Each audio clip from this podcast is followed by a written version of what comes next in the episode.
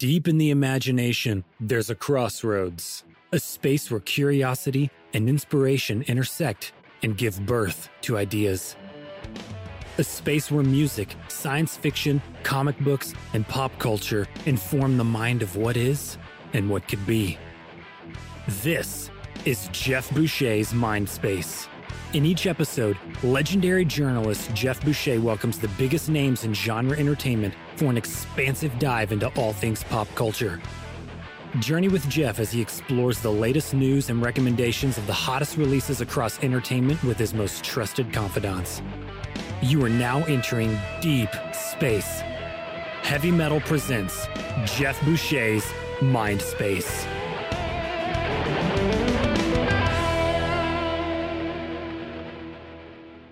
in the mind of Geoff Boucher.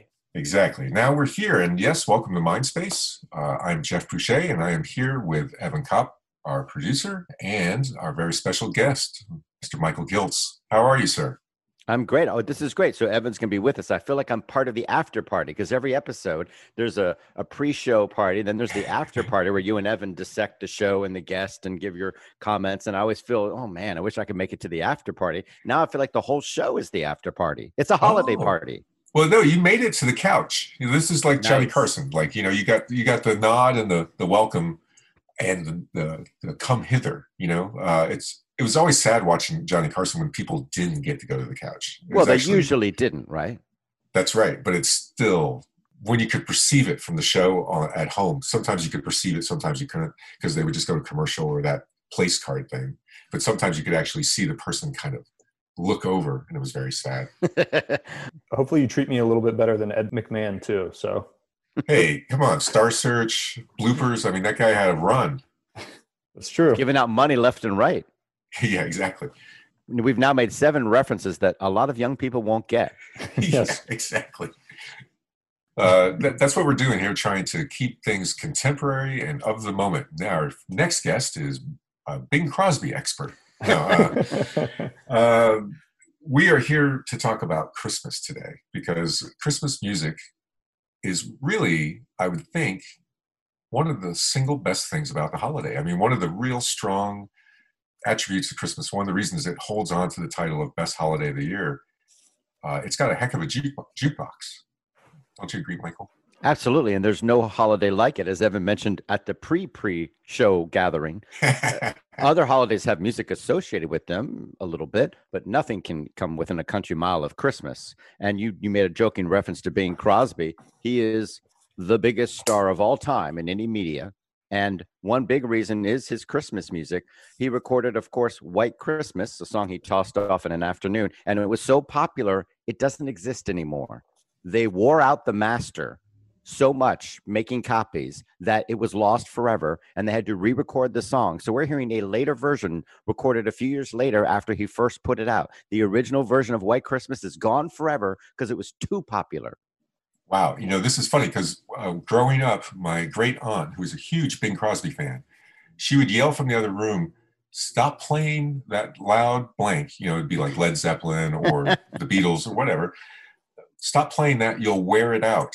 And I, I never did, but she actually did. Her generation actually wore out White Christmas. So I, I didn't realize that that was the perfect response at the time. So that's kind of sad.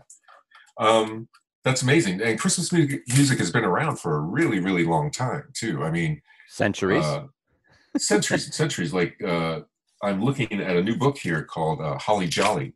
Uh, it's from a guy named Mark Voger, and he's a Christmas expert, at least in this book. And it's a pretty nice book that's coming out this month. Uh, and he's got a timeline of Christmas music, and it goes back all the way to well, the 11th century. The 11th century is uh, when the word Christmas came about, the term but the first Christmas song I see here is "O Tannenbaum," and you know what year that would be? Any guess? Just random. It's hard. Fifteen hundreds? No, that one's eighteen uh, twenty-four. Eighteen twenty-four. That's late, right. later than I thought. I thought that one would be earlier. I got to put on my my uh, Jeopardy hat. I'm sorry about that. No, no, not at all. Well, and you know what? What was the earliest that they started playing Christmas music on the radio? in in terms of an annual holiday season where they said, "All right, we're switching to Christmas music." Kind of a sad anniversary. It was the year of 9/11. KOST FM in LA started playing Christmas music shortly after 9-11 they just thought we need something we need a bomb and that station sort of became the precursor to all those radio stations that switched to an all christmas music format. They do it every year now everybody joins in uh, this year they were debating when do we do it? Do we start before the election or after the election? They decided you know the election was still going on finally on thursday or friday after the election had happened but before it was decided they said enough. They just polled their listeners and said do you want to hear christmas music? And people said please god do you know what kind of year this has been? So kost fm started like november 7th or 8th uh, doing the christmas music.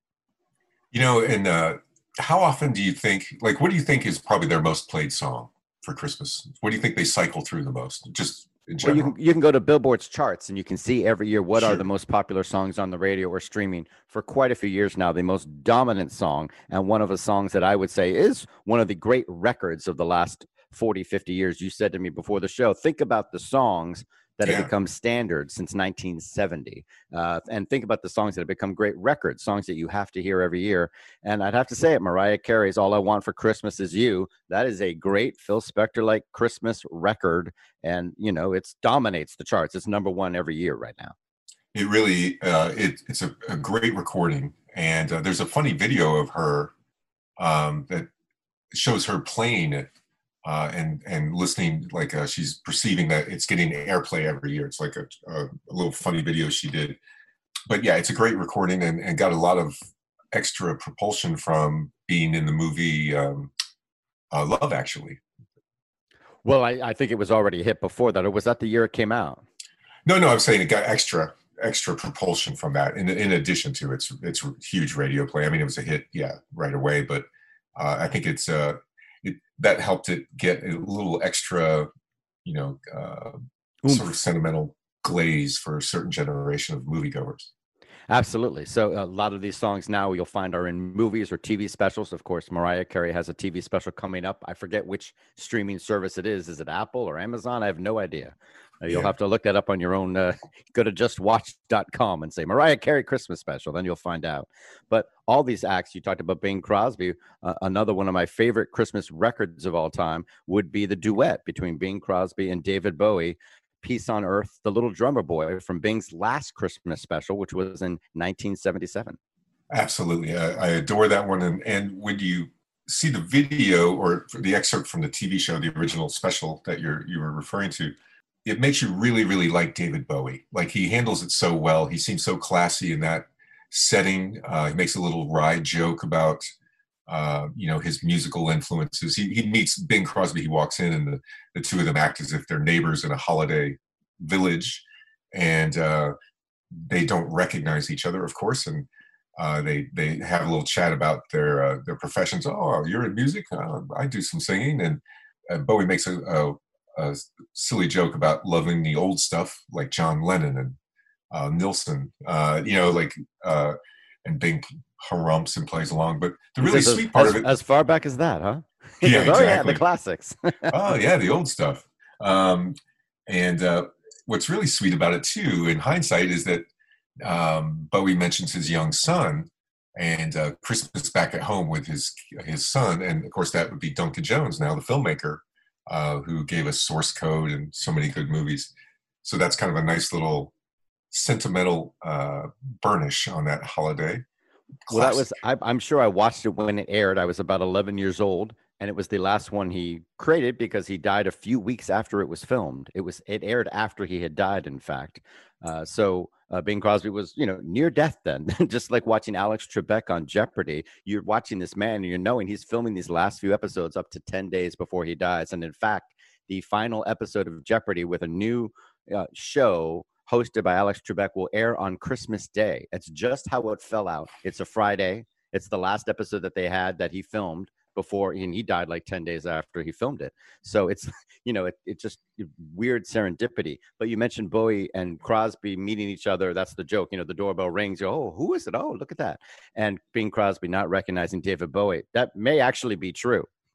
no one, no one's actually sure Crosby knew who David Bowie was. He was brought there by like the producers and his kids, and they knew who he was, of course. Sure. And the, the story behind the duet is that they said, Oh, we want you to sing Little Drummer Boy. And David Bowie said, Oh, God, I hate that song. Isn't there something else I can sing? and so they wrote that little peace on Earth riff right there, rehearsed it, and did it a few hours later. They all came with that, came up with that on the spot. Those Really? lyrics, those lines, and did it boom, you know, five minutes later, and you know, little magic happened. I had presumed that that was a uh, an arrangement and uh, and sort of uh, interstitial composition that had predated that show. They did that on the spot. Yeah, it's did yeah, not they- know that. it's more interstellar because David Bowie's like an alien landing on a Bing Crosby TV special, but it works perfectly. That they came up with that on the spot while Ding, while Bing is at death's door Yeah. uh, is unbelievable. like it's like crazy. Well, and that that brings us to an idea. Uh, Every year when we do the Grammys and talk about the Grammys, we've got to explain to people the difference between Song of the Year and Sure. Record of the Year. So you were talking about what songs have been written since 1970 that are standards that have become great songs, and I would want to compare that to a great record, like Right. uh, Bing Crosby and David Bowie. That's a great record. You don't want to hear a lot of people do that duet. They can, but that's not really interesting. It's just a great record. Whereas a Right. great song is something you want to hear a lot of other people sing. So a song of the year is a song that is a standard that like a country act will cover and a rock act and a pop act and a disco and a R&B, you know, it can be Sure. covered in all sorts of different ways, sped up and slowed down. A, a great record uh, might be, you know, Hey Ya by Outkast or Good Vibrations by the Beach Boys. It's just a great record Right. people can cover it, but you're not really waiting for that. So if you're thinking about a great song, something that a lot of ar- artists are covering now, what's one of your favorite songs that have shown up in the Christmas canon since 1970? Well, you know, um, I have mixed feelings about uh, the John Lennon song. I well, it, it's, well, a song that's more of a record actually. Let me think for a second. Well, you know, I love um, since then. Hmm, maybe the waitresses. I know that sounds funny, but I really like that song. I think it's it's kind of a fun song, and I like other interpretations of it. Uh, and I have a real soft spot for it because it's just the way that song found me. Um, How did it find you? uh, just in Gainesville, Florida. Just uh, Christmas Wrapping is the song I'm talking about uh, by the waitresses, and it's just a fun, um, romantic, uh, and uh, heartfelt kind of look at the holiday season uh, feeling of being alone and and not being alone and trying to find somebody.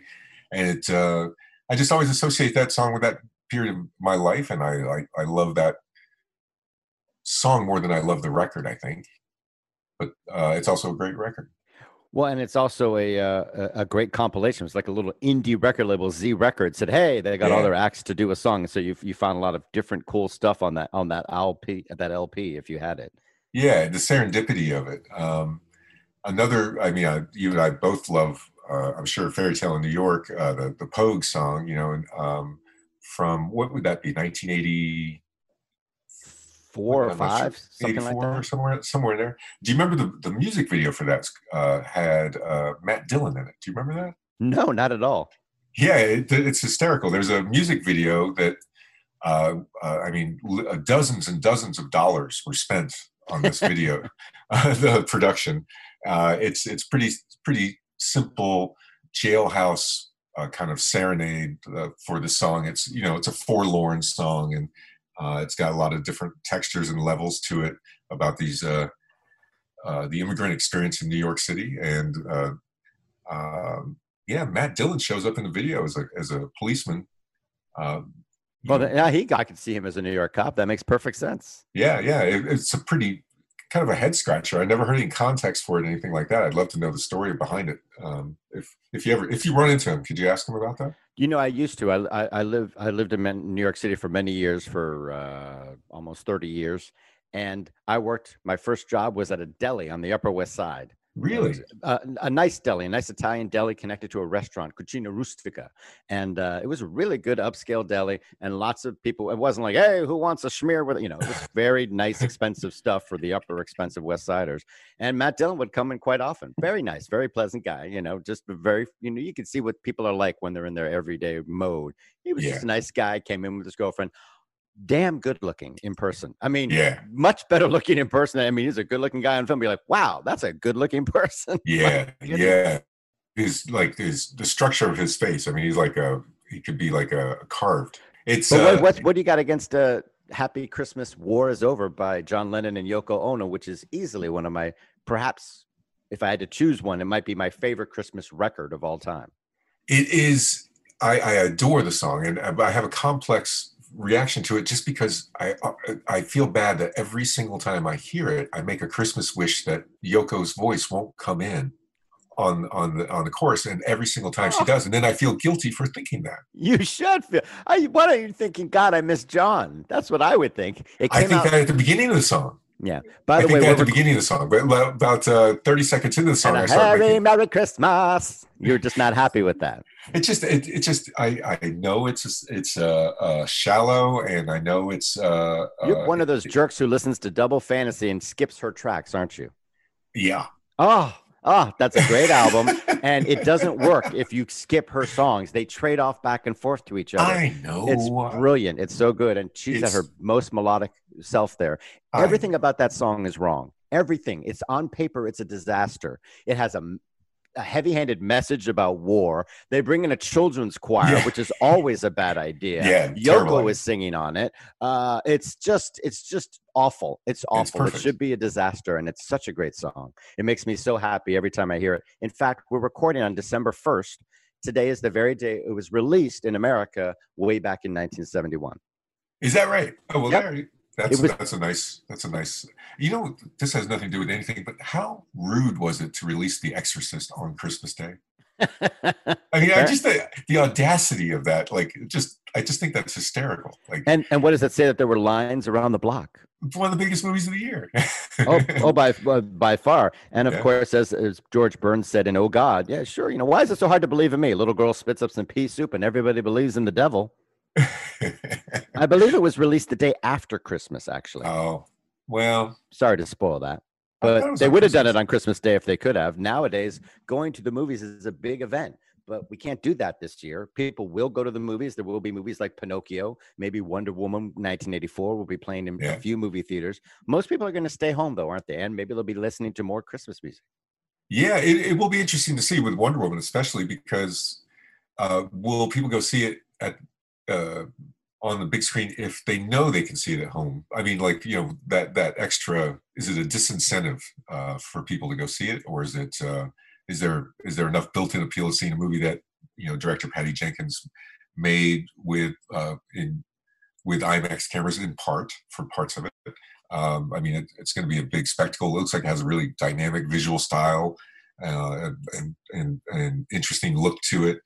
I, I feel really bad for her that uh, the movie is going to be coming out on the small screen. I know that she's uh, happy about it publicly, and she, I'm sure she's disappointed on on several levels. But uh, it, it, will be nice for uh, America to and the world beyond to get a holiday treat like that. I think it's going to be a appointment viewing like they do in the UK, you know, with the Christmas specials, like as as uh, you and I were talking about just the other day over on Showbiz Sandbox, which people should check out the podcast that Mr. Michael Giltz uh, does so well, and that I've been on several times. And um, but it, uh, what do you think about the Wonder Woman release on holiday? Well, Christmas Day is now, in the last 10, 20 years, has become a really big time to go to the movies. It didn't used to be in the yeah. US, but now it, they've really turned it into an event. People go. It's a great thing to do. You know, you've opened the gifts by 8 or 9 a.m., depending how young your kids are. You got the rest of the day. You want to fight with the family or you want to watch sports or, yeah, let's go to a movie. It's just a great unifier thing you can do. This year, most people won't be doing that. You will be able to go see if you have Disney Plus, you can watch Pixar's new movie Soul, which has great reviews. And yeah. if you have HBO Max, you can watch, you know, Wonder Woman 1984. Or, you know, if you got cable, you're probably watching a 24 hour loop of a Christmas story. yeah, I wish I could see the uh, the deleted scene from Christmas Story. You know, the the there was a whole sequence in Christmas Story where he went to the moon and meets Flash Gordon. You know, it's one of the. Uh, oh, it's a it's a, a fantasy sequence. Oh, yeah, fun. it's just like there because there was the outlaw, the old west outlaw one, and there's right. the he goes blind in one. You know, like you'll shoot your uh, eye out. Yeah. Yeah, and then there's one where he goes to the moon, and there's these sort of strange creatures, and and uh, a guy, you know, uh, Flash Gordon wearing an awesome version of a costume that uh, I think is the Al Williamson version of Flash Gordon. You know, uh, with the, like the red shirt. Um, just it's actually I've I've decided it's the coolest possible cosplay option. Who are you? I'm Flash Gordon from the deleted scene from A Christmas Story. it's like the awesomest cosplay option ever. do you have any family Christmas traditions in terms of viewing? Or do you have a Christmas album that you always play? Because if you watch, you know, of course, Peanuts, uh, a Charlie Brown Christmas, that leads you right into the soundtrack to that. Absolutely, and Vince Guaraldi and and and the I mean the tower. You know, it's a, a it's an achievement that towers over Christmas music to me. Like I I, I adore that music and and what it represented and and uh, you know that was the first Charlie Brown Christmas special, and I mean first Charlie Brown animated anything uh, that that reached the airwaves, and and you know it, it was so different uh, in the textures of that production and and the way that it it reaches the audience. Um, and I don't, I knew it was different as a child, but I couldn't really perceive or articulate what that difference was. It, it the rhythm of watching a Charlie Brown special, um, it didn't feel like you were watching, you know, anything else. Uh, and it's because I guess the the way that they recorded the actors and the, the fact that they they weren't doing professional voice acting approach. They were doing just kind of the way kids talk, you know, like or the way kids would do a, a classroom production, and the way their voices kind of tumble over each other, and they they don't even try to act like they're moving through a room and talking. They're just just reading this thing out loud. It gives it such a charm, um, and uh, and then also the grown ups uh, in the way that they yeah exactly that I mean that. Wah, wah, wah, wah, wah has there ever been a funnier joke than that? Is that like the single best gag ever? Uh, and then Vince Guaraldi, I mean, that the, it, it, doesn't feel like the holidays until I hear that song. And every time I hear, well, several of the songs on that that album soundtrack, but it's uh, it's got such a uh, kind of a, a, warm embrace to it, and uh, uh, it's very it's very hushed in a way that uh, a lot of things aren't these days. Right. It hits that melancholy note that we like so much, which is why Peanuts as a comic strip is so revolutionary. They're sort of depressed kids. Charlie's kind of a loser oh, in yeah. a way. Yeah. You know, and that's what makes it so identifiable. If you're on TV, you see the Hallmark Channel has a month of endless Christmas specials. They churn out TV Christmas movies like cookie cutters, and that's exactly what they are because they're all formulaic and the same. But the ones that are great that stand out are It's a Wonderful Life with this incredibly dark you know, if this movie is despairing. The guy is trapped in this small town. All he wants to do is get out, and he's constantly foiled and has to stay and suck it up and help out, even though he'd rather get away into the big wide world. Charlie Brown Christmas, my God. The kids are kind of sad and quiet. He buys this miserable tree. And then they said, you know what? Let's have some kids sing songs off key and we'll have some jazz tunes just to spice it up. That'll bring in the audience. And we'll end by cold calling and reading out the gospel. You know, and, I mean, they don't mess around at all. That is just an amazingly revolutionary special. We take it for granted now, but it's so remarkable. And that music, of course, endures. That gets covered a lot. In fact, uh, Wynton Marsalis has a great album covering uh, songs by Vince Guaraldi called Joe Cool's Joe Cool's Blues, uh, yeah. which is really great. And he has a great Christmas album, Crescent City Christmas Card, I think is what it's called, uh, by Wynton Marsalis. But you can't go wrong with the original Vince Guaraldi and a Charlie Brown Christmas. Oh, it's so good. It's so good. And you know what strikes me as you as you're recapping the the uh, the combined plots of Charlie Brown Christmas and It's Wonderful Life is that it does sound so sad. And and you left out the suicide attempt and the failed angel. I mean, it's even worse. Like, I mean, it's just come on, you're not, you're not even getting there. Like and and we serve hard drinks for hard drinkers who want to get drunk fast. See, we got no time for characters. Like we don't wow. need no characters to give the joint atmosphere. okay. um, and and Uncle Uncle Billy, like, what? Come on, like, keep an eye on the money, dude. I mean, like, like I don't think this guy gets enough blame. I mean, like, you know, like we kind of glaze over everybody. You know, past the eggnog, everything's fine. Like, I want I want this guy. He's got to get a beat down for that. I think like this is a problem. Well, and that brings me to one of my favorite Christmas songs of all time, a song that has become a standard. It's almost a rule that if you're going to record a Christmas album and you're a serious singer, you got to include this song. That would be Joni Mitchell and River.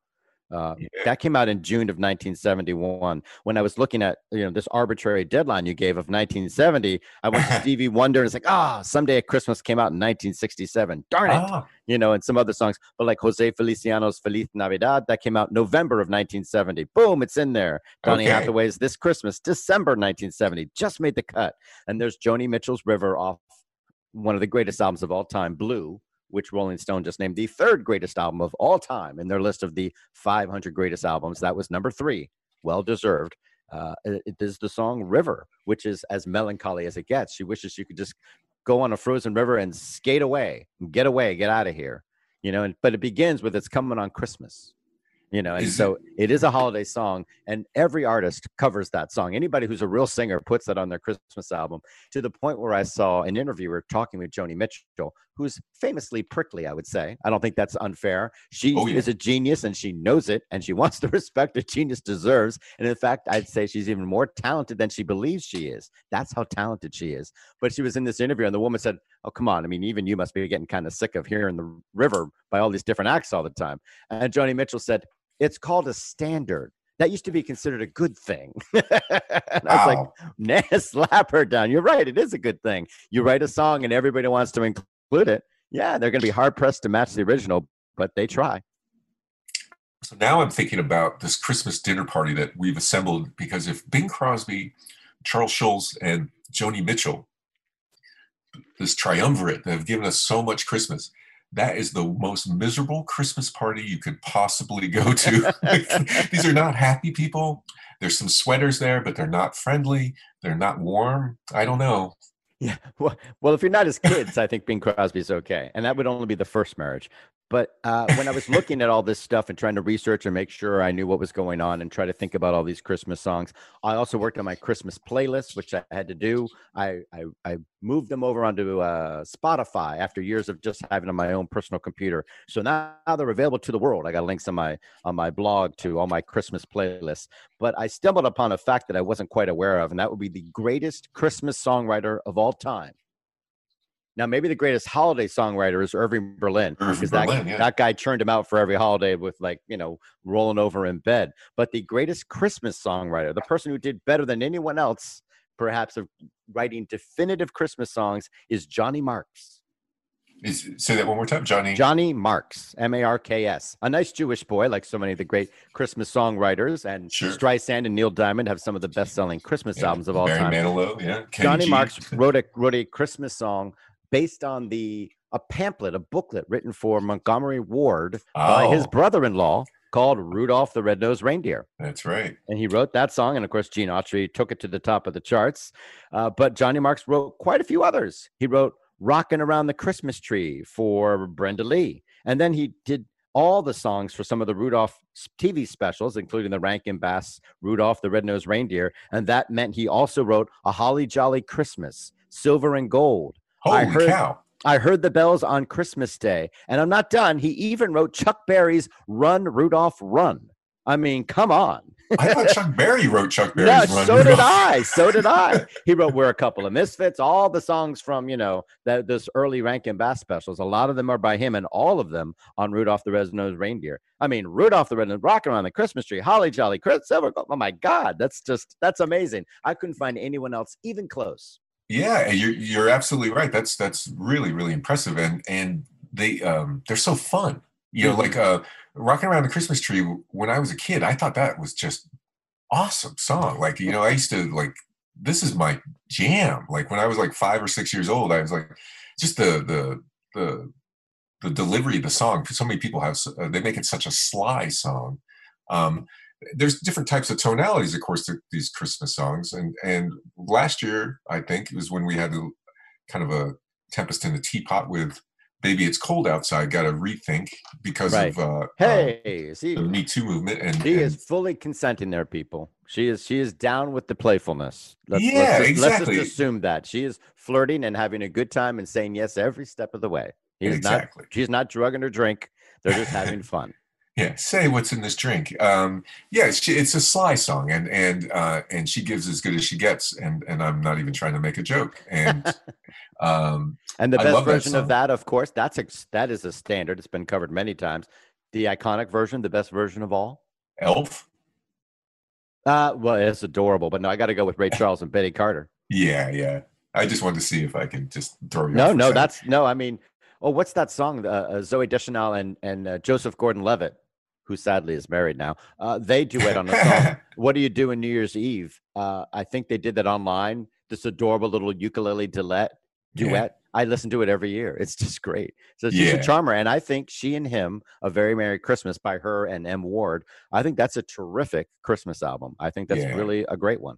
She has a, a, gossamer quality to her voice that really lends itself to the holiday kind of uh, songbook. I think, and you know what, I I, I have seen Elf many many times, like uh, a lot of people have, and um, Jon Favreau, who directed it, um, he used to do screenings of it at the Arrow, and I would interview him on stage. There was like three different uh-huh. Christmases um, where uh, I was there doing that with him, and and uh, it was so much fun to see that movie over and over. And I, I can't speak highly enough about it. It's a charming um, movie. It's it's really. And I love and I love um, the fact that it was filmed. A, a, good portion of that was filmed at a home for the mentally ins- or an ins- a facility for the uh, mentally insane. It was a, uh, uh, in uh, I want to say it was Canada, but I'm not sure about that. But uh, Favreau tells a story. It's a hysterical story that you know uh, Will Ferrell's wearing a suit and running around this place, and that like people are patients there are seeing him and probably wondering if they really are seeing him. You know, uh, it just adds a whole extra layer of the absurd to that that movie. But eh, look how many people in that movie got bigger after. I mean, Will Ferrell got much bigger after. Zooey Deschanel got much bigger after. Uh, uh, Peter Dinklage got much bigger after. Uh, there, there's, you know, it goes on and on. And, and Jon and Favreau. And Jon Favreau, he got much bigger after that. Well, that um, brings that that reminds me of a story my mom would tell if she was in the room right now. She's in the other room while I record this, but that reminds me when I was a little kid, uh, like I don't know, eight or six. Uh, I was a really cute kid. I peaked very early blonde hair, blue eyes, angelic little boy. Uh, I was I, I, looked much younger than I was. I could have done TV commercials. You know, at ten, sounds like you're describing yourself right now. yeah, at ten, I looked six. Seriously, but I I was I was pretty smart, so I I could have you know so I was primed for TV commercials. Sadly, I lived in Florida, but a mm. cute, adorable little kid. Believe me, I'm not talking about myself today. But blonde hair, blue eyes, little angelic boy, and I was dressed up for Christmas. Mom loved to do costumes, and I I was an angel. I had the wings, the thing, and they went down. We went around like a school group of kids went around nursing homes, and we went to two or three nursing homes and went there. And I think we sang a few carols or something, and the old people were brought out, and they all smiled, and it was lovely. One old person couldn't come out of their room, and uh, one of the nurses or aides said, "Oh, he's so adorable. Can I bring him to just visit her and say hello?" And Mama said, "Oh, of course." And she takes me into this room that's basically in in darkness there's one little light by the bedside table and there's a lovely little old lady in her 80s or 90 i don't know how old she is a wizened little old lady who's sort of sleeping in her bedroom. The lights are all down low and the nurse puts me on the edge of the bed sitting there. I've got my halo my angel's wings my blonde hair my little boy and she sort of gently wakes up the woman and she wakes up and sees an angel on the edge of her bed. this is like um, a moment of, and then it's like, oh, this is a little boy. it's like, oh my god, is this it? Is this it? Am I done? we we meant it to be nice, but oh, not so much. so maybe uh, Will Ferrell and I have something in common. She thought, oh well, okay, this looks okay. I'm seeing an angel. it could be worse. And he was singing the last Noel. yeah. nice. That's good. I like that. That's a really touching story. Um, what part of Florida, by the way, was that? I was I was born in Bermuda, and I grew up in Pompano and Fort Lauderdale, Florida. Wow, you were born in Bermuda. I didn't know that. I'm a British subject, colonial born. That used to include half the world. Half the world would be a British subject, colonial born. But now it's reduced to a very few small places left in the world, like Bermuda. And of course, Bermuda, uh, you know, being a part of the UK and the British Empire, that's where our modern idea of Christmas sprang from, thanks to Charles Dickens and A Christmas Carol and a lot of the other Christmas stories he wrote. I actually just saw a new version of A Christmas Carol starring Jefferson Mays, uh, which is an it was a one man show though with lots of special effects and stuff. It's it's different enough from the Patrick Stewart uh, one man A Christmas Carol, which both Jeff and I have seen and remember as one of the great theatrical experiences of our lives. Not to Yeah. put too not to put too much a thing on it. So I kind of was a little resistant to seeing someone else try and do it. But Jefferson Mays does it. And there's sets and there's sound effects and all this stuff, so it feels different enough. He's still doing everything on his own, but it feels different enough that it, it really works and it's it's a great it's a great thing and it also benefits local theater companies. So part of the proceeds will go to your local theater company. So if you're interested at all you look up a christmas carol online and you can check out the jefferson mays one and if you do watch it it's quite good. It's gotten great reviews and you will be donating money to a local theater company. It was shot in new york city at united palace which is this old movie palace that is sort of let run down and it remains that way but they screen movies there and have events there. It's a community space but they let it have its faded grandeur. I've gone to see movies there like uh, the sound of music and stuff like that. It's a great big space. He's all alone. There's no audience. They just filmed it a few weeks ago but it's really well shot. It's by directed by michael arden a theater director. They made really good choices. They never pretend it's not a stage production but they will do certain things with the camera and cut in close at times. So it's a really good version of a christmas carol and it uses great music. It uses the music of Sufjan Stevens, one of the one of my favorite acts around for the last 20 years. And he has done a string of EPs of Christmas music that are just remarkable. And they use a fair number of those songs in the background and one very prominently in the middle of the show and then at the end. So uh great taste in music and, and a good show and it benefits local theater companies. So keep that in mind if you're interested. Nice. That's really nice. Um, you know, uh, jumping back to Rudolph for a second, um, that was a number one hit uh, in 1949. And um, Gene Autry, now I, I just wanted to ask you about this. What, how interested are you in Gene Autry as a figure in popular culture? Because here's a guy, he's like uh, the first multimedia star in a way. Like, I mean, he had like a hit TV show, he had big movies, a number one hit uh, on the radio with Rudolph, kind of an unlikely one coming from a department store. It's merchandise it's product placement it's just something created by a company to Yeah. To promote as a giveaway at the store that's what kind of makes rudolph kind of amazing and interesting. He's also rudolph is the first gig worker. You know what? He- just shows up he has to even bring his own equipment his own safety equipment you know? There's no talk about a long term there's yeah sure you can you can work tonight. You know That's there he is like an uber driver just waiting to help santa out at the last minute Yeah, he's really, it's a good point. And I mean, and I hadn't really thought of this before, but he's sort of the Geico caveman of 1949. Like, I mean, he's the, he's the commercial that went much, much further than anyone anticipated. Gene Autry is a fascinating character. You compare him to, say, Roy Rogers. Roy Rogers is boring. Gene Autry Yeah. is really, really interesting. He is a very smart guy, very good multimedia artist. I'm always wary when people talk about the first this or that. You know, they Yeah. always say the the first real star. They always say that about someone in the 1800s. Like, ah, there's always somebody earlier than Yeah, that. sure, sure. Uh, but he is he is a real talent. He wrote a lot of his songs. He didn't write Rudolph the Red-Nosed Reindeer, but he wrote a lot of his other songs, and Yeah. he and he knew what he was doing. You know, he Yeah. didn't mess around. He he the TV, the film, the B movies, the the music. Uh, he he every step of the way. He's a really smart businessman. I think Bing Crosby is probably the biggest star of all time because he is so successful in so many genres. Kind of Right. like Gene Autry, but Bing Crosby was the biggest movie star in the world for Sure. a number of years in a row. He was the biggest movie star in the world, the biggest box office draw. Then he was the biggest recording artist in the Right. world. Meaning, it's like you're you're Michael Jackson and you're Bill Cosby. You know, you Right. got the number one show and you got them. But he was also a huge radio star. I won't say he was number one, but he was a big radio draw. And Yeah. then, which was equivalent to television today.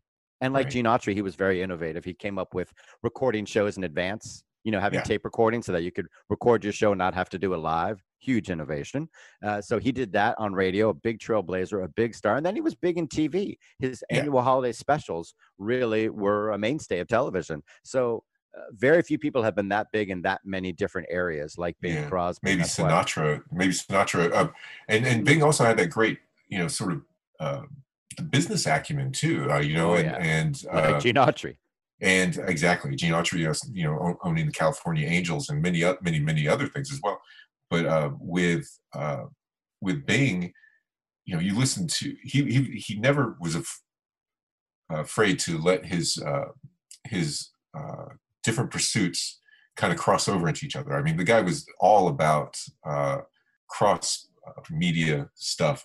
I mean, uh, you look at when he sings uh, "San Fernando Valley," a song about he's selling real estate basically in a song. like he's the San uh, make the San Fernando Valley my home, and he's like he's talking about places you can buy and stuff. And like the guy started Del Mar, basically the, the, the racetrack, and he sings about it, and he does a TV special about it. And then it's in a movie, and I'm like, man, this guy is working it. He's he's like the Steve Harvey of of of Argyle sweaters. Yeah, no, uh, no. Elvis and and Frankie are not even close. Uh, they both well, had success. they both had success in movies, but they were. Uh, I mean, Frank Sinatra was never a big movie star. No, no, no. I mean, he, that, uh, yeah, he won an Oscar, but obviously oh, yeah. he wasn't. He wasn't so a, a, box office guy. Right, right, exactly. And Elvis had some hits, but not not. He could have been better, but of course, we can all blame the Colonel.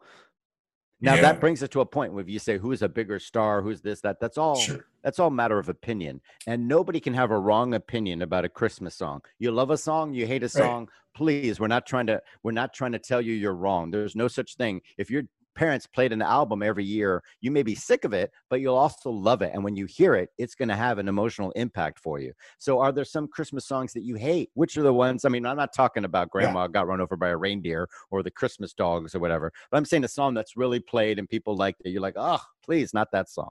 Oh yeah, you know there are a few, you know, um, and I, I, I like your the the caveat you make, and, and the thing is, is that people aren't wrong. You're right. They're, people aren't wrong, but I am right. While other people can't be wrong, I can't be wrong. Um, no, they, they, people can have a wrong opinion. You know, someone might say, "Oh, the greatest gangster film of all time is," you know, what? You're like, no. you know, they're, they're, they can be wrong, but when it talks about a Christmas music, that's sort of an emotional reaction. We'll tell one, me, yeah. what are we all wrong about? What song is dreadful that people should stop listening to? Well, you know, every every year when I hear Paul McCartney, oh, I know exactly. You know, uh, simply having uh, and I'm out. I like. Oh. I just. I just want to throttle him. I. I, I love I, Paul McCartney. I, love, I love Paul McCartney. Not that song. Oh, it's and like John. I'm like Paul. John has lapped you. You really need to step up and come up with another Christmas song. You need to step it up, dude. I mean, John. Lennon John wasn't even trying, and he oh. killed you. Oh, oh no! Uh, and wonderful Christmas time. He's not even trying there. Da da da da da da da. da. You know, come on. The singing it's, frogs thing was better. Yeah, it no, sounds like the thing when you first buy a Casio keyboard and you take it out of the box and you turn it on. It sounds like the first sound it makes. and the other, song. the other one for me is Elton John's "Step Into Christmas." I just get bored by it before it's even halfway through. I forgot that was even a song. Step into Christmas, step, you know that one. Yeah, I don't like. Yeah, it. no, that's I'm against know, it. And there's it's hard not to get sick of them because you hear them everywhere. They're on the radio, they're on TV, but the really great ones, you know, they're, they're so enduring because they're so malleable. You hear 10 versions of of some songs and you, you don't get sick of it because they're slightly different. They're really well done. You know, they're Christmas reggae albums, Christmas, you know, mambo albums, Christmas, you know, spiritual, you know, it doesn't matter. They can be twisted and turned into every possible uh, into every possible shape. But Absolutely. When, when you don't like them, you don't like them. And people cover Wonderful Christmas Time, which I think, really? and Paul McCartney, I mean, I love him more than John. I think he's, he had a better solo career even up to 1980 when unfortunately John was taken away from us, unfortunately. But yeah. he's a great artist. I always felt like he needed a little more support because John was so cool. Uh, Ringo was lovable and George was above us all spiritually, so he didn't need our affection.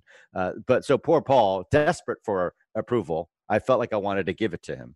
Yeah, yeah, no, I I agree. Yeah, I, I have I I have a real soft spot for Paul and his music, and and think that somehow oddly he's underrated, which is really difficult when you're a Beatle.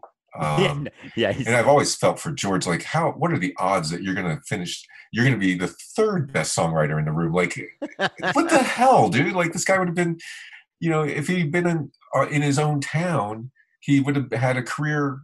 You know, like he would have been okay well, anyway, that's and if you like Christmas bootlegs, you know the bootleg probably began with Bob Dylan. I think that was the first famous bootleg where they were yeah. starting to bootleg Bob Dylan music. If you love Christmas bootlegs, the Beatles would put out records for their fans every year. And oh, they'd have, yeah. hey, kids, I'd love to hear from you, John Paul, George Ringo. And they would goof around for a minute and then sing something haphazardly. And it's just, if you like the Beatles, it's great stuff. You know, you just yeah. can't get enough of it. Hearing them goof around, it's just a, it's just a treat the Beatles fan club sort of Christmas greetings, like uh, weren't they weren't they uh, like forty fives that they sent out yeah. from fan clubs? Yeah, Ex- exactly. Uh, the toppermost of the poppermost years. That was the when they were still cute and fun. Uh, and if and if you were a kid, you were waiting for that. You know, you were waiting for that album. I mean, waiting for that forty five to pop in the mail. It was very exciting. was there an album or a Christmas album that you ever got, or was there a Christmas gift you got of a music that you were super excited by?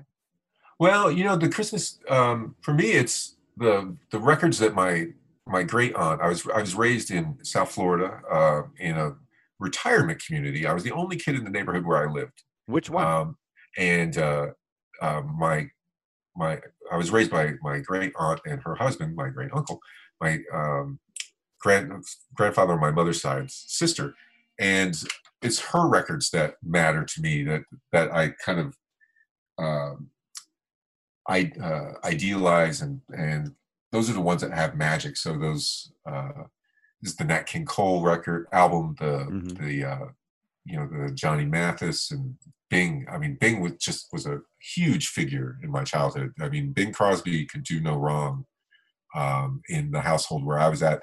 And it's funny it, because a neighbor, I went to school, elementary school, where other kids didn't have the kind of upbringing I had, didn't have the same home environment, and it was really hard for me to communicate with them. They'd be talking like about like, you know, the uh, I don't know, Sha Na Na and Kiss, and, and, you're like, who's have, on first? and I'd be having opinions about Judy Garland and uh, yeah, talking about uh, uh, W.C. Fields and, and like it, it was it made for a lot of hijinks. Let me tell you, it was really fun.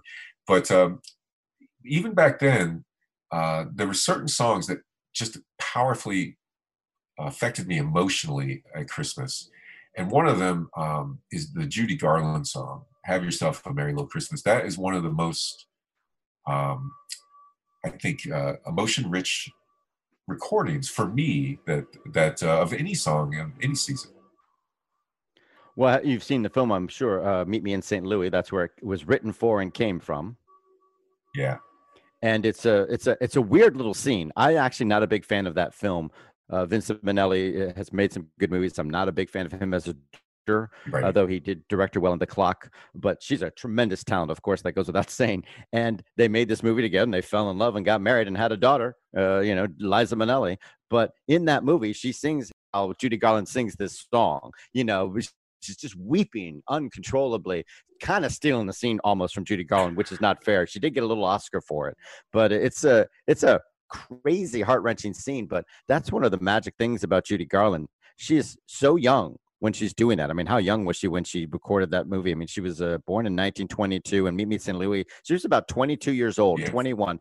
She sounds like she's got the weight of the world on her shoulders. She knows everything in the life that could be possibly go wrong. She sounds so mature and and and knowing and wise and heartbroken that you just can't believe it's this young person doing it. She does it in the Mickey and Judy movies all the time. You know, she just sings. She's a kid. Hey, Mickey, let's go out. Let's put on a show. And then she sings a song, and you're thinking, oh my god. Yeah, you know, exactly. She, she is just one of the great talents of all time, no doubt about it. Absolutely, absolutely. And and you know, I didn't as a kid, I didn't have snowmen, but I would go outside whenever I would hear that song, and I would just run around, and I would just run into the palm trees. well, you know, I get emotional hearing "Happy Christmas, War is Over," and yeah. I, and I do get emotional when I hear Band Aids. Do they know it's Christmas for a weird, obnoxious way?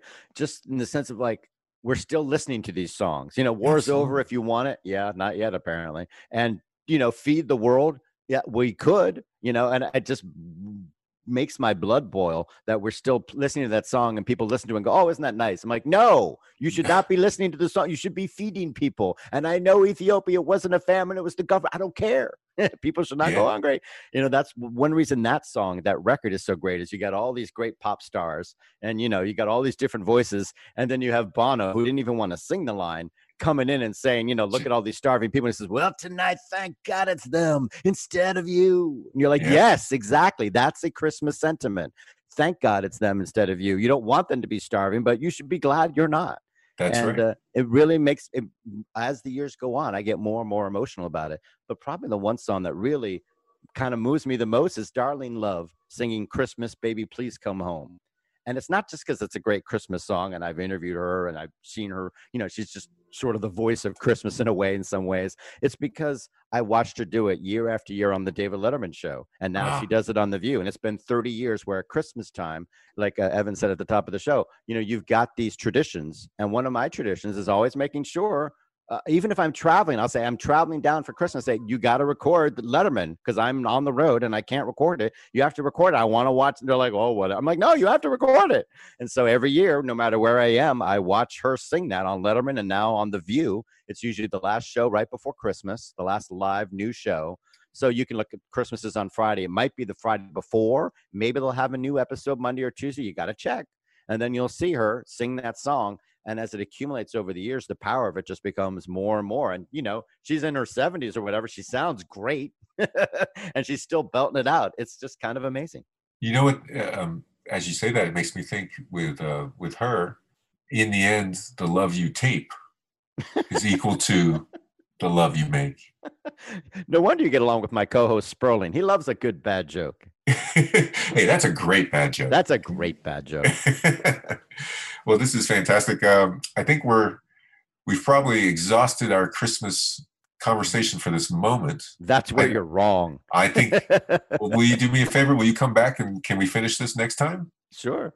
Because we have a uh, we're going to have a Christmas guest with us. The oh. author of Holly Jolly, Mr. Mark Voger, is going to join us uh, next time around next week, one week from today. So, uh, Michael, if you can join us again, do you want to tr- do it again? Oh, that'd be terrific. Fantastic. Well, Mr. Michael Giltz, thank you for joining us. This is. Do you want to stick around for the after party? Can I? The after after party? Evan, do you think? Absolutely, it wouldn't be the same without him. Oh, so, all right. Am I the first guest to walk to the couch? This is we. We I didn't even have so, a yeah. couch until now. So oh, yes, sweet. You're in. Like, all right, this is great. Okay, I'm I'm all for it. Okay, cool. Okay, let's. Uh, we got. Uh, okay, now they're locking the front door. Okay, all right. So you're in the party. Uh, have a drink. I am. I got some eggnog right here. I don't know if you can hear me taking sips during the show, but I wasn't waiting for the Christmas cheer.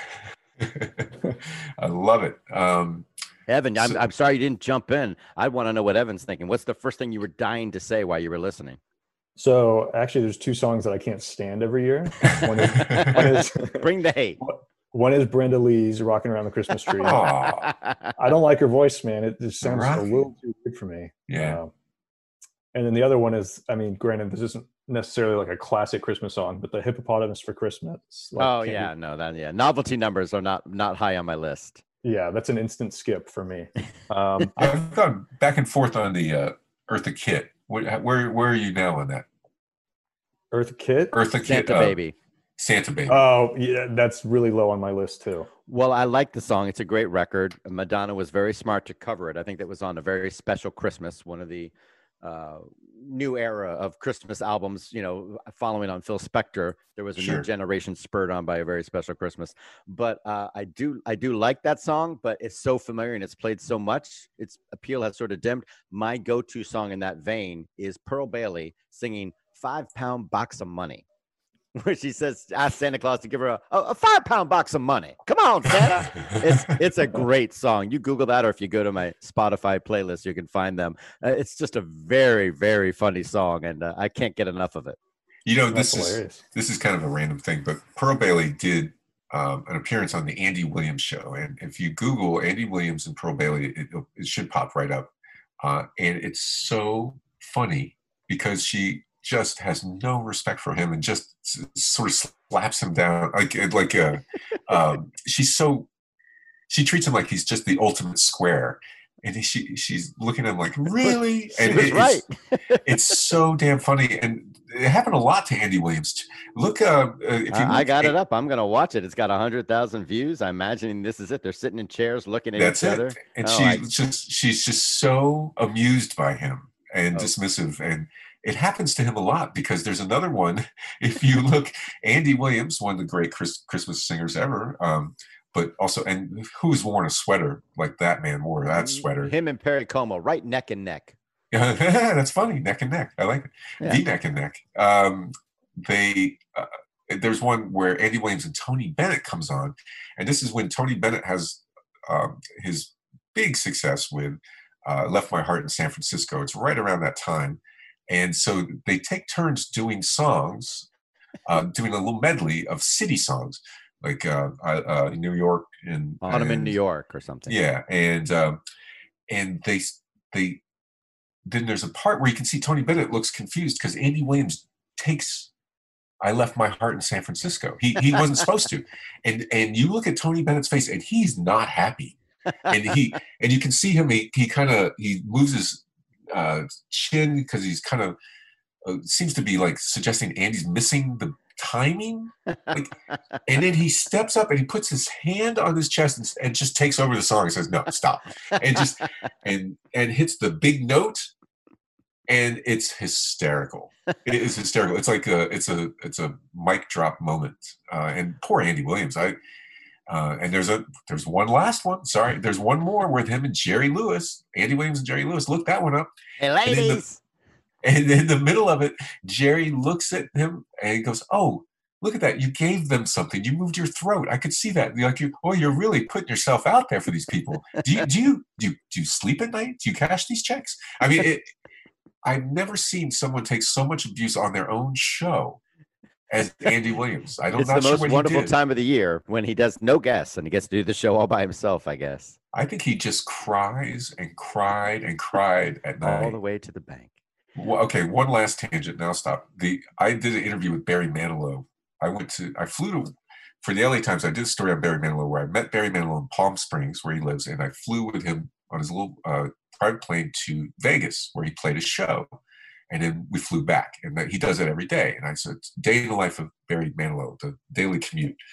And um, I was really excited about doing the story, and it, the story took kind of a weird turn because I made him cry on the way there, and then it, I didn't mean to. I hurt his feelings, and then you hurt his feelings. Good heavens! I did. I did. I, I I asked him a question that was too intense, too early in the interview. I should have waited till after the concert, like because like when he started crying, I'm like, oh my god, dude, you got you got a show tonight. Like you got to pull it together.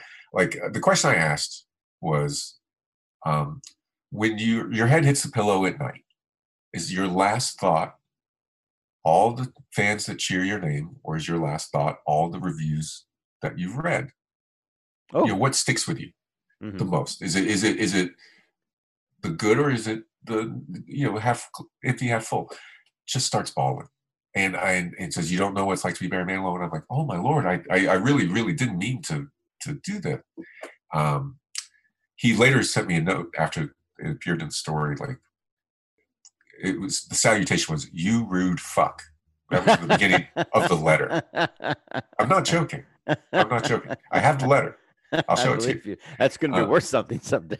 yeah, and it was it was awesome. Um, but uh, uh, the reason I bring this up is I was asking him about, we were talking about the 60s. Uh, right after that, I tried to reel it back. Okay, well, tell me about your influence. Tell me about your influences. Okay, so in the 60s, for instance, who, who to you would be the essential artist of the 60s? Now, Michael, if I said to anybody that you're going to do the Beatles. You, you, who's There's a million things you can say. Yeah, you, you could say Beatles. Some people say Hendrix. Some people say Dylan. Some people, you know, Streisand. I don't know. What there, there's uh, a list. A million options, right? Barry Manilow's answer was Andy Williams. Oh, fascinating. Did, Why? Uh, he said he goes it speaks for itself you know the body of work it just speaks for itself so in the story and this this is this upset him as well i'm told uh, is that i said meet barry manilow uh, he didn't really have a 60s he took two 50s and went straight to the 70s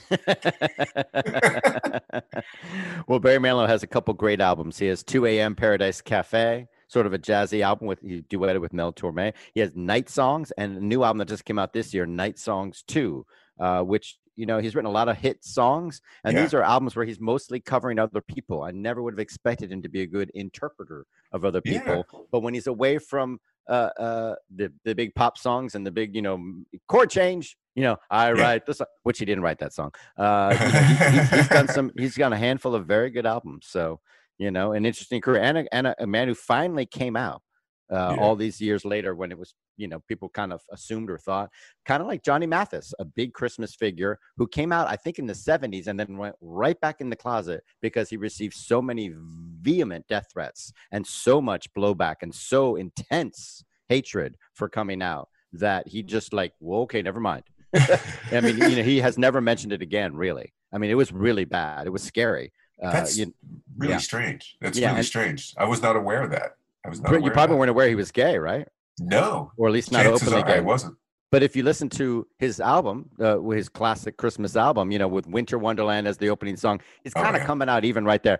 Can you say it's the new bird here today? and, but if you actually really listen to the song, it's a kind of a weird moment. And a lot of the great Christmas songs have weird little details, and that song has this bouncy chorus, and then suddenly there's a, a, a break, a bridge. It goes over the ground lies a mantle of white, and there's this sort of this weird harp-like sonic thing that sounds like you're going into a flashback or something, like yeah. a movie or TV show. It's this weird interlude, and you're like, well, that's odd. And then goes da da da da da. But then they go into the psychedelic moment again. It's just you know when you start to listen to them, these songs they they last for a reason. They've got weird little sonic details in them. There's something about them that you know keeps your interest even after you've heard them a hundred times. Yeah, I think that's also maybe the sound of like when you're slipping into hypothermia, like uh, you know, like you lay down in the snow. I think I, will just rest swirl. for a minute. I'll just I'll just sleep. It'll be okay. And there's a swirling, swirling, swirling. That's that's usually it doesn't end well. That doesn't end well after that. You know, I sat next to Johnny Mathis at Ray Charles's funeral. Oh, I'll never forget how great Johnny Mathis looked. I was oh, like, Johnny surgery. Mathis looks great. He had and, some good. He had some good surgeons on tap. Yeah. The uh, yeah, you know, I, I pissed off Ron Howard, but that's a story for another day. Oh, for next week. That's hard to do. We, we, it was indeed. What's that, Evan? I said we could keep that for next week when we talk about Santas, and we can talk about Ron Howard's The Grinch, and you can bring that up. Oh, oh gosh, I'd rather not bring up the Grinch. oh God. Boy, you know, I love Ron Howard as a person, and I, I, I admire him and I respect him. But man, I can't stand that movie. no, no, that's that's not a good one. That's yeah. not a that's not on his tombstone. It was one of the twenty five biggest movies uh, in box office at one point. I remember seeing that. It, I'm sure it's not obviously anymore, but it. Uh, I remember being shocked and staggered by that. It's a powerful story. All those TV specials should remain 22 minute shorts. Yeah. You really should not be dragging out a picture book to feature film length. Yeah, yeah, exactly. Polar Express, next stop, Polar Express. That's a good Christmas album. There's a Liam Neeson narration of the Polar Express. It's like 20, 18 minutes long. It's really, really? charming, really good. Wow. Is it does he sound like does he do it like in the Taken voice? I don't think it's that aggressive because that would just be awesome. uh, hot chocolate, you know, like so somebody gets scalded as they're uh, trying to fight with uh, Liam Neeson over the hot chocolate. So, do we do a sing along now? Is that it? Are we? Well, you guys start humming, and uh, we'll do the Vince Guaraldi outro. No, well, we need one last bit of business. Is we need to do the essential shelf. Uh, oh, cool! And uh, I love this because there's so much great stuff, and I, I'm glad people are not obsessed with what came out this week you know or what new show is on netflix. You know what? No there's a gazillion great tv shows. There's no reason you shouldn't binge watch the mary tyler moore show. There's no reason not to binge watch you know uh, police squad though that's not even available to stream right now. So i'd love this section of your show. So tell us what should we be reading this week? Well this week's uh, the choice for essential shelf is uh, a very very important book, a landmark comics uh, comic from the 1980s, Art Spiegelman's Maus, which is a departure because we've gone uh, into the direction of a lot of superhero stuff. We've had a lot of uh, kind of uh, intense action adventure comics, and Maus is a very very different creation, and and uh, it's a book that would win um, a Pulitzer Prize. It's a book that changed the way a lot of people perceived comics, and it was chosen again and again and again to all the lists that you see that talk about the the, the peak masterpiece additions to this medium. And uh, Art Spiegelman tells a couple stories in it. One uh, is the story of his uh, grandparents surviving um, the Holocaust and how they did so, trying to escape Nazi Germany and concentration camps. And the, the Jews are portrayed as mice in the in the book, Nazis are cats, Americans are dogs. Uh, there's it's so good. There's sort of an Orwellian Animal Farm kind of look at uh, humanity in in war, and it, it's it's it's interesting too, isn't it, Michael? That by by taking that step of turning everybody into anthropomorphic animals, uh, it, it really adds a lot of distance to the story, but it also it helps you with the horror of the, the story. You know, it helps you kind of take it in almost like a fable, in addition to the the kind of powerful reality of it. It would be it wouldn't work if it was just set in the Holocaust and you were watching mice and cats and dogs. It would make it sort of reductive and reduce everybody to a race.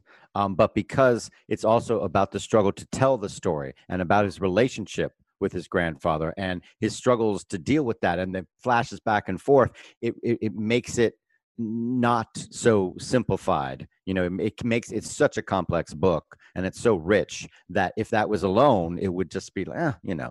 But because there's so many layers to it that sort of element helps you so immediately understand the relationship between them without reducing them to just being mice or cats so or or you know or dogs. So it really works great on so many levels. It's i mean he's there over his you know panel trying to write it during the during the book itself you know you see him struggling oh this is crap this will never work. Yeah. so that that's what rescues it again and again. The struggle just to tell the story is so hard that you don't feel like you took an easy out by saying ah, i'll make us mice and them cats. You know it sounds very simple and clever at that level but it really does and it does help you deal with the horror of it because it's really hard to deal with.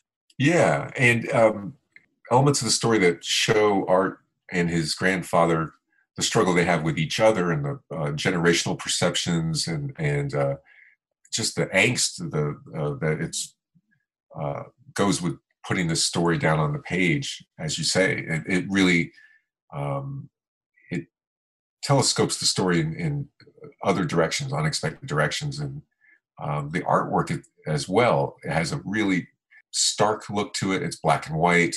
It was drawn small. Uh, most comic book art is drawn on a large page and reduced during the publishing process to the size that people see it. You know, most artists draw panels on larger paper than the paper that the reader is reading them on.